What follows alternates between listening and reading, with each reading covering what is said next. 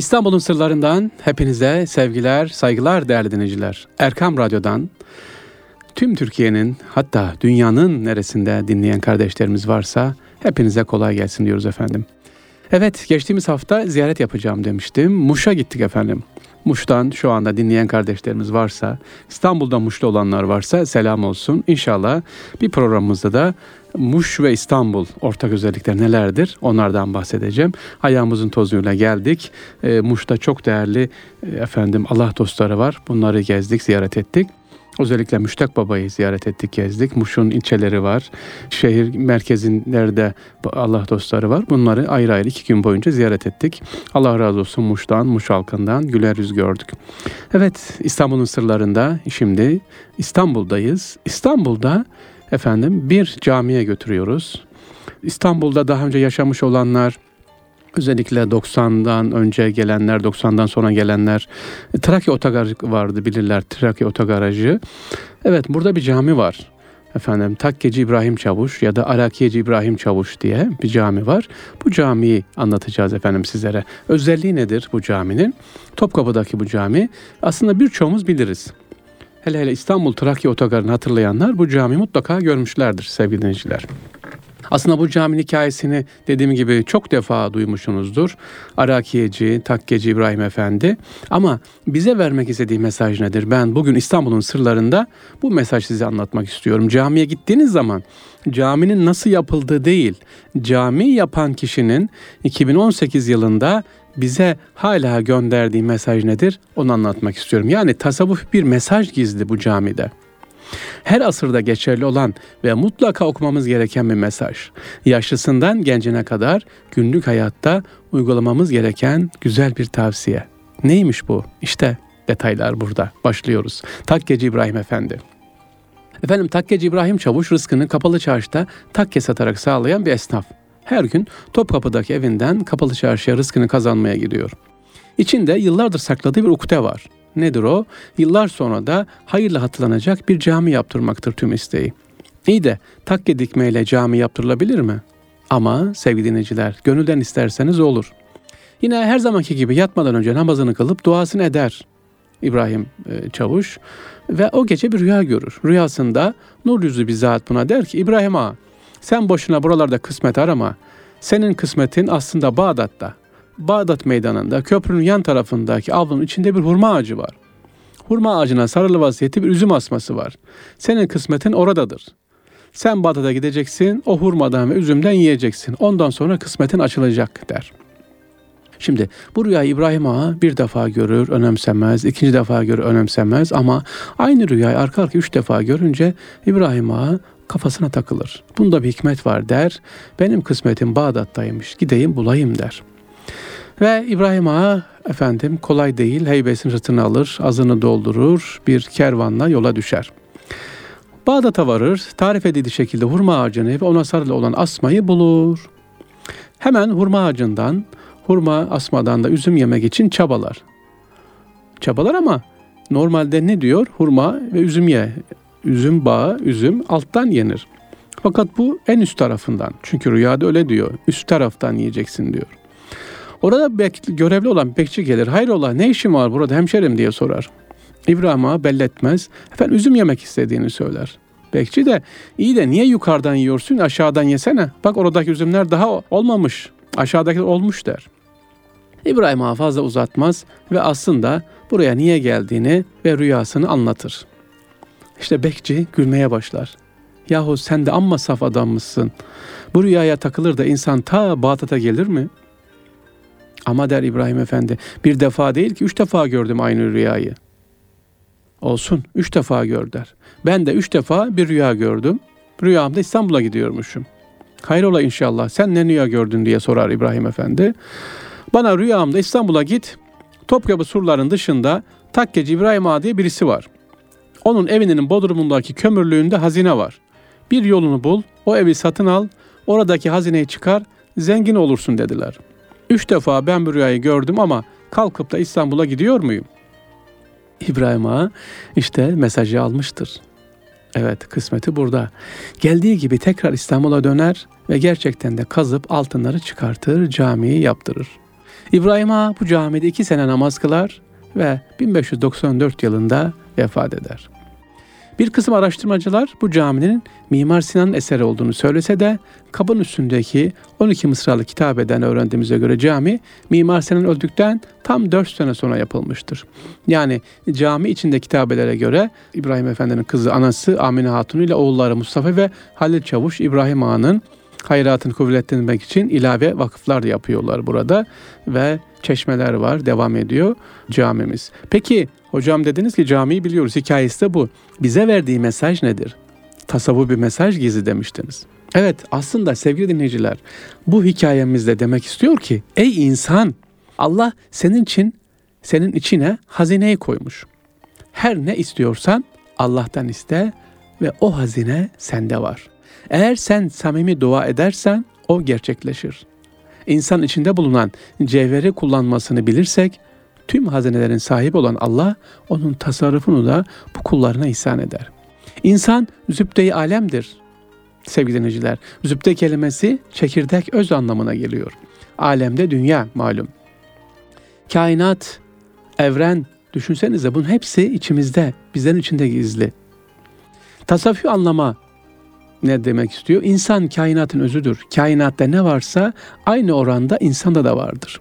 Bir diğer ifadeyle insan kainatta denk kabul edilmektedir. Zaten kainatın varlık sebebi de insan değil mi sevgili dinleyiciler? Evet, buradan hemen aklımıza Şeyh Galip'e gidiyoruz efendim. Şeyh Galip geliyor. Diyor ki Şeyh Galip, bakın zübde-i alem altını çizerek. Hoşça bak zatına, kim zübde-i alemsin sen? Merdumu dide-i ekvan olan Adem'sin sen.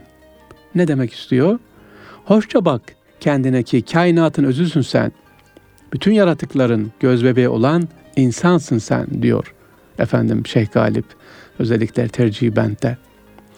Hoşça bak zatına, zübde-i alemsin sen, merdumu dide-i ekvan olan Adem'sin sen. Yani hoşça bak kendine ki kainatın özüsün sen, bütün yaratıkların göz bebeği olan insansın sen diyor efendim. Yine bir bölüm daha okuyalım bu Şeyh Galip'ten. Özellikle merteben aynı müsemmadadır, esma sanma. Merci'in haliki eşyadadır, eşya sanma. Gördüğün emri muhakkakları rüya sanma. Başkasının kendini suretle heyhüla sanma. Keşf ile sabit olan maniyi de va sanma. Hakkına söylenen efsafı müdara sanma. Hoşça bak zatına, kim zübde-i alemsin sen, merdumu dide-i ekvan olan Adem'sin sen. Yani diyor ki derecen adlandırılan katındadır, adlarda sanma. Yerin eşyaların yaratıcısındadır, eşyada sanma. Gördüğün mutlaka emirleri rüya sanma. Başkasını kendinle kıyasladığında gözünde büyütme. Bir kimseden gelen engeli mühim bir mesele sanma. Hakkında söylenen vasıfları sana yaranmak için söylüyorlar sanma. Hoşça bak kendine ki kainatın özüsün sen, bütün yaratıkların göz bebeği olan insansın sen. Evet, neyi anlatıyoruz? İstanbul'un sırlarında bendeniz Fahri Sarrafoğlu ile birliktesiniz. Takkeci İbrahim Efendi Camii'ni ya da Arakiyeci İbrahim Çavuş Camii'ni anlattık. Bu caminin yapılışındaki manevi sırrı, tasavvufi mesajı anlattık. Her ne istiyorsan diyor ki insan içindedir. Sen zübde-i alemsin.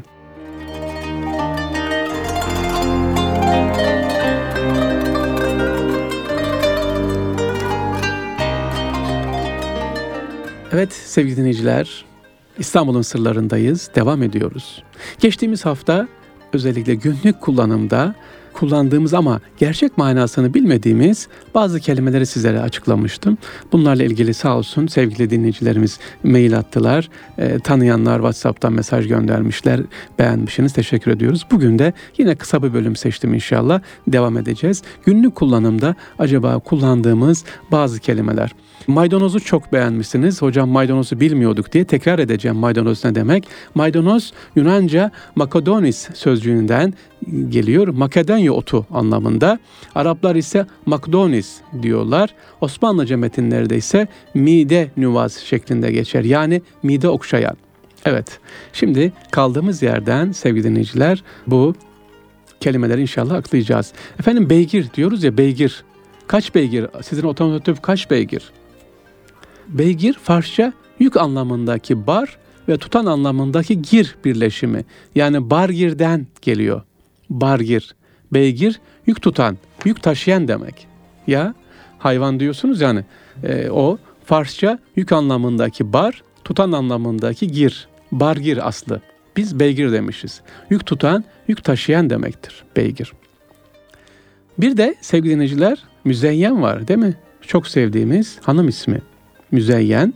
Aslında Arapça müzeyyen süs anlamındaki zeyn kekinden geliyor. Zeyn kökünden geliyor. Müzeyyen ise süslenmiş, süslü manasına geliyor. Dam kelimesine geliyoruz. Hani bu dam ama evin damı altına gelelim. İşte bir dam dediğimiz Türkçe dam değil. Hani damsız girilmez var ya. O dam. Latince. Dam ne demek? Latince ev sahibesi anlamında. Domina'dan Fransızca'ya dame şeklinde geçiyor. Bizdeki telaffuz ise dam olmuş. Dam yani ev, damsız girilmez dediğimiz ev sahibesiz girilmez dam kelimesi buradan geliyor efendim. Bir de hezarfen var. Hezarfen ne demek? Bu bir isim değil, sıfat sevgili dinleyiciler. Hezar ve fen birleşimi. Yani hezar Farsça bin demek. Hezarfen birçok alanda maharetli anlamında bin fenli demek. Hezar fen. Hezar bin. Fen ise fen ilimle uğraşan, fenden anlayan, feni yani fen bilgisini iyi bilen kısaca manasına geliyor. Hezarfen dediğimiz zaman. Hani Hezarfen Ahmet Çelebi var ya, niye Hezarfen Ahmet Çelebi demişiz? Bin fenli yani fen bilgisini, fen ilimlerini iyi bilen zat demekmiş hezarfen. Geçiyoruz efendim efendi kelimesine. Efendi ne demek? Efendi sanılan aksine Arapça ya da Farsça değil efendi. Diyoruz ya Ali Efendi, Fahri Efendi. Ya efendi Arapça değil, Farsça da değil. Neymiş? Rum kökenli. Ya Doğu Roma'da saygı ifadesi olarak kullanılıyor. Osmanlı'ya da geçmiştir. Aslı afendistir. Afendisten bize ne gelmiş? Efendi diyoruz. Efendi sakın Arapça zannetmeyin, Farsça zannetmeyin. Aslı Rumca afendisten geliyor efendim. Afendis bize efendi diye geçmiş. Arapçası seyittir zaten biliyorsunuz. Başka efendim bir de imtihan kelimesi var. İmtihana girdim, sınava girdim var ya Arapça imtihanı işte e, direksiyon imtihanı diyoruz ya. Aslında imtihan ne demek? Arapça sıkıntı demek efendim. Sıkıntı zorluk anlamındaki mihnet kökünden geliyor. İmtihan, mihnete girmek, zorluğa girmek. İmtihan diyoruz ya. İmtihan kelimesinin aslı Arapça sıkıntı, zorluk anlamındaki mihnet kökünden geliyor. Devam ediyoruz. Efendim İstanbul'un sırlarındayız. Günlük kullanımdaki İstanbul'da özellikle kullandığımız bazı kelimelerin aslını anlatıyoruz efendim. Hace kelimesi var. Hace diyoruz ya. Hace işte Nakşibend, Hace Abdülkadir işte Yelani diyoruz. Hace bizde hoca olmuş. Efendi saygıdeğer kimse demek hace. Muallim anlamı da var. Hace kelimesinin bir de tüccar anlamı. Örneğin Fatih dönemin meşhur alimlerinden Hocazade Müstefa Efendi'nin ismi kendisine Hocazade denmesinin sebebi babası hoca olduğu için değil tüccar olduğu içindir. Tüccarın oğlu anlamında Hocazade denmiştir. Yani birisine eğer Hocazade deniyorsa zannetmeyin ki bu onun babasının hoca olduğundan dolayı değil. Ya tüccarın oğlu demek. Anlaşıldı mı? Hace hoca demek ama Hocazade Osmanlıca'da dediğimiz zaman tüccar oğlu demek. Hocazade Fahri Sarrafoğlu dediğimiz zaman bu babamın hoca olduğunu değil tüccar olduğunu gösteriyor. Anlaşıldı mı? Evet. Ha sevgili dinleyiciler, sevgili dinleyiciler sık sık sorulan hatta üzülen insanlar var bu yüzden efendim. Nedir? Kezban ismi. İsmi Kezban olanlar, babaannesinin ismi Kezban olanlar, annesinin ismi Kezban olanlar ya da şimdilerde konmuyor ama işte efendim çocuğuna Kezban ismi olanlar e, üzülüyorlardı. Hocam Kezban Arapça yalancı demek. Ama asla öyle değil sevgili dinleyiciler. Şu anda beni dinliyorsanız eğer Kezban ismi olanlar e, bakalım gerçek ismi ne demekmiş Kezban? Üzülmeyin, yalancı manasına gelmiyor. Ne demek Kezban? Hakaret anlamında kullanılıyor yalancı ama aslı ketbanudur efendim. Ya kezban de dememizin aslı neymiş? Ketbanu yani ev sahibesi, eki evi çekip çeviren kadın demek. Ya ev sahibesi evi çekip çeviren kadın maharetli demek. Eğer babaannenizin ismi Kezbansa, annenizin ismi Kezbansa ne güzel isim. Aslı Ketbanu, evi çekip çeviren maharetli kadın demek. Evet, maalesef daha sonra Arapça işte Kezban, febi eyyi âlâi rabbükümâ tukezzibân diyoruz ya, buradan çağrışım yaptırıyor. Bununla onun hiçbir alakası yok efendim. Kezban, ketbanu demek, ev sahibesi, evi çekip çeviren maharetli hanım demek. Sevgili dinleyiciler, bir de şamata var. Şamata, üf amma şamata yaptınız ha derler değil mi, abartı. Şamata ne demekmiş? Bizim anladığımız gibi mi acaba? Şamata gürültü manasına mı geliyor efendim? Şamata aslında şematet kelimesinden efendim, gerçek anlamı alay etme, başkasının başına gelen kötü bir şeye sevinmek. Aslı bu şamata. Fakat bizde gürültü, patırtı anlamı kazanmış. Gırgır şamata tabirinde kullanılıyor efendim, dalga geçme. Sözcüğün aslı şamata ne demek? Gerçek anlamı alay etme. Başkasının başına gelen kötü bir şeye sevinmek. Şamata. Bir diğer kelimemiz sevgili dinleyiciler, İstanbul'un sırlarındayız. Günlük kullandığımız kelimelerin aslını sizlerle konuşuyoruz efendim. Filinta. Filinta gibi delikanlı, filinta gibi giyinmiş diyoruz ya. Bakalım filinta ne demek aslında? Filinta bir silah çeşidi. Almanca çakmak taşı anlamındaki filinte sözcüğünden çakmaklı silaha deniyor efendim. Filinta gibi tabiri de buradan deyimleşiyor. Filinta boylu postlu delikanlı anlamında. Aslı ne demek? Çakmak taşı. Yani çakmaklı silah. Ve bir kelimemiz daha var. Moruk. Maalesef bu kötü anlamda kullanılıyor değil mi? Moruk ne haber deniyor efendim. Aslında Ermenice bir kelimedir moruk. Ne demek? Ermenice sakal anlamında. Sakal. Argo'da ise yaşlı ihtiyar. Moruk dediğimiz zaman sakallı, yani ağırbaşlı, saçı sakalı ağarmış manasına gelir moruk Ermenice. Fakat bizde Türkçemizde ise argo olarak kullanılıyor. Yaşlı ihtiyar ya da bunamış manasına geliyor. Çok yanlış. Tabii bu dediğimiz gibi sakallı. Ee, Kazakistan'da ne deniyor? Aksakallı deniyor diyor, aksakal. Yani aklı başında efendim, sözü dinlenir manasına moruk kelimesi. Bir de mahdum var sevgili dinleyiciler. Mahdumunuz diyor.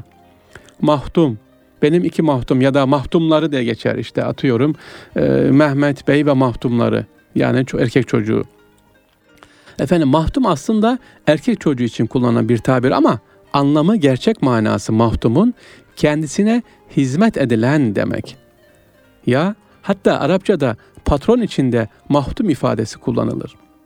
Ama Osmanlı'da tam tersi olarak çocuğa hizmetten ziyade çocuk annesine, babasına hizmet ederdi, hürmet de ederdi. Aslında mahdum ne demek? Kendisine hizmet edilen manasına gelir. Erkek çocuk. Ee, bize de bu manaya gelmiş efendim. Erkek için kullanılmış. Doğrusu bu değil. Doğrusu hizmet edilen manasına geliyor. Anne baba için söylenmesi gerekirken anne baba erkek çocuğa hizmet ettiği için mahdum diye kullanılmış bu kelimemiz. İşte demek ki bazı kelimeleri doğru, bazı kelimeleri yanlış, bazı kelimeleri de değiştirerek kullanmışız efendim. Haydi bakalım, geldik şimdi perakende. Hatta bazen parakende diyoruz ya. E, ne ta, burası parakende satışımız yoktur. Toptan satışımız vardır deniyor. Ya da perakende perakende konuşma. Birden konuş, anlat derler. Efendim perakende Farsça dağılmak fiilinden geliyor. Perakenden, yani dağılmış, birbirinden ayrılmış demek. Osmanlı tarihlerinde ordunun bozulması, dağılması anlamında asker perakende oldu tabiri kullanılmış efendim. Perakende dağılmak manasına, tek tek manasına kullanılıyor. Akranım diyoruz ya sevgili dinleyiciler, akran. Akran kelimesini inşallah anlatalım. Akran eşit, denk anlamındaki kırın kelimesinden geliyor. Kırın. Bunun çoğulu. Bugün sadece yaş denkliği için kullanılıyorsa da her türlü eşitliği karşılayan bir sözcük. Akranlar şeklinde kullanımı Galat'ı meşhur efendim. Evraklar, evlatlar gibi. Geldik bir kelimeye daha efendim. Düzenbaz. Düzenbaz. O ne hileci, ne düzenbaz adamdır diyoruz ya. Düzenbaz, Türkçe düzmek fiilinden düzen ve Farsça oynayan anlamındaki baz birleşimiyle, yani düzenle oynayan, hilekar manasına gelmiş. Bir tarafı bakın Farsça baz, oynayan demek, düzende düzeni oynayan, yani e, kanunu, realiteyi değiştiren manasına düzenbaz diyoruz efendim. Buradan gelmiş. Düzenbaz. Baz oynayan demek, düzende düzenle oynayan manasına geliyor. Ve put efendim Farsça aslında büttür. Büt. Sanem ise Arapça put manasına gelir. Aslında niye put demişiz? Putlaştırdılar diyoruz. Put Buda isminden geliyor efendim. Buda isminden. Yani Arapçada sanemdir. Farsçada büt kelimesinden but, put diye bize ne yapmış? Gelmiş. Ve şömine ismini biliyor musunuz? Şömine, şömine. Ay şöminemiz var. Şömineyi odun attık. Şömineyi bir yansın. Şömineli ev diyoruz ya. Şömine kelimesi nereden geliyor? Latince fırın ocak anlamındaki caminus'dan geliyor efendim. Şömine odaları ısıtmak için özel olarak yapılmış ocak aslında. Ocak. Ama bize Türkçemize ocak demiyoruz, tandır demiyoruz da daha Avrupa'yı olsun diye şöminemiz var. Evinizde tandırınız var mı? Ayıp olur, böyle denmez. Ne denir? Şömineniz var mı denir. Evinizde ocağınız var mı? Ocağınız yanıyor mu? Eskiden ne denirdi? Duaydı bu. Allah ocağınızı söndürmesin denirdi. Şimdi ne diyeceğiz? Şömineniz sönmesin mi diyeceğiz? Evet. Aslı demek ki Fransızcadan geliyormuş şömine. Ha geldik efendim makas kelimesine geldik. Makas. Kassa fiili. Efendim kassa fiili. Makas, kesmek, ucundan kırpmak demek. Buradan da alet ismi yapan kalıp ile mikas olmuş. Bize de makas şekli ne yapmış? Ee, gelişmiş efendim. Makas, mikas. Kesmek manasına geliyor. Ucundan ama kırpmak. Evet. Bir de sevgili dinleyiciler, e, kerime var. Dün mahtumu, e, az önce mahtumu konuşmuştuk. Mahtum erkek çocuk e, diye, yani bakılan, hizmet edilen. Kerime ne demek? Kerime kız çocuğu. Osmanlı'da kız evladı için kullanılıyor. Kerim, cömert ve asil gibi anlamlara geliyorsa da burada kıymetli anlamındadır. Bak, erkek çocuk için mahtum, hizmet edilen diyorduk. Kız çocuğu için ne diyoruz? Kerimem, yani kıymetlim anlamında. Kız evladı göz bebeği mesabesinde olduğu için, üzerine çok titrenildiği için kerime denilmiş. Kerimeniz. Kaç kerimeniz var? Fahri Sarrafoğlu, dört kerimem var. Dört tane neymiş? Göz bebeği, kız evladım var demekmiş. Ve efendim geldik, iki kelimemiz var. İki kelimemiz var. Bakalım bunu anlayabilecek miyiz? Aslında kullandığımız bir kelime efendim zarrap. Zarrap. Ha bu meşhur o Amerika'daki zarrap değil efendim. Bunun ne demekmiş manası? Şimdi onu anlatacağız. Zarrap. Arapça döven demek. Zarrap. Darp, zarp kelimesi altın gümüş basım için kullanıldığından bu işi yapan kişi anlamında sonradan sarraf olarak yapmış efendim. Osmanlı'da basılan sikkelerin üstünde darp kelimesiyle durube fi Konstantiniye yazardı. Yani İstanbul'da basıldı demek. Zarrap da ne demekmiş? Döven, basılan manasına geliyor. Bunu yapana da ne diyoruz? Sarraf. Bir son kelimeyle bugünkü bu tüm kelimelerimizi bitirelim inşallah. Hafsala. Hani hafsalam almıyordu diyoruz ya. Aslında Arapça kökenli kelime olup kuşların kursağına deniyor. Hafsala. Evet, kuşların kursağına, yemekler orada toplanıp hasıl olduğundan hasıl ile ilgisi var. Biz de ne diyoruz? Hafsalam anlayış, idrak anlamında kullanılması sebebi ise mecaz yoluyladır. Yemek gibi bilginin, anlayışında kafada toplanması, hafsalanın alması, yetmesi. Hafsala demekmiş, kursak demiş, kuşların kursağı.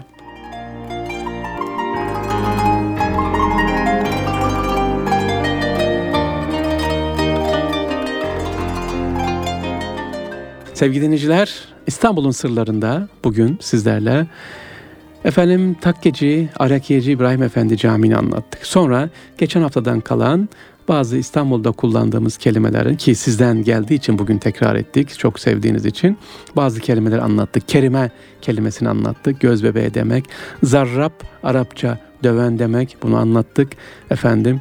Özellikle makas kelimesinin ucundan kesmek olduğunu, şömine kelimesini anlattık. Düzenbaz, akran, efendim perakende kelimelerini göz gönderdik, anlattık ve kezban üzerine durduk. Aman, kezban kelimesi kötü bir kelime değil, çok güzel bir kelime. Ketbanu'dan geliyor. Ev sahibesi, evi çekip çeviren e, maharetli hanım demektir söylemiştik. Evet, İstanbul'un sırlarında bendeniz Fahri Sarrafoğlu ile efendim birlikteydiniz. İnşallah Allah nasip ederse haftaya sizlerle birlikte olacağız. Sevgili dinleyiciler, bu arada geçtiğimiz hafta söylemiştim. Beni aradılar. Hatta Facebook'tan, efendim sosyal medyadan ulaşmıştınız. Ee, çocuklarımı nereye götüreyim diye. Hay hay efendim, çocukların yaşlarına göre bana yazın. Ben onları nereye götüreceğinizi size söylerim efendim. Mail atabilirsiniz. sarrafoglufahri at gmail nokta com. Buradan size tavsiye ederim. Yaş grubuna göre şuraya götürün, şu zaman götürün diye. Çocuklarınızı dediğim gibi cumartesi pazar evde kapalı kalmasın. İstanbul'u gezsinler, görsünler efendim. Yine tekrar ediyorum sevgili dinleyiciler. İstanbul'umuza sahip çıkalım. Muş'taydım dediğim gibi geçen hafta. Muş'ta da İstanbul'u anlattık.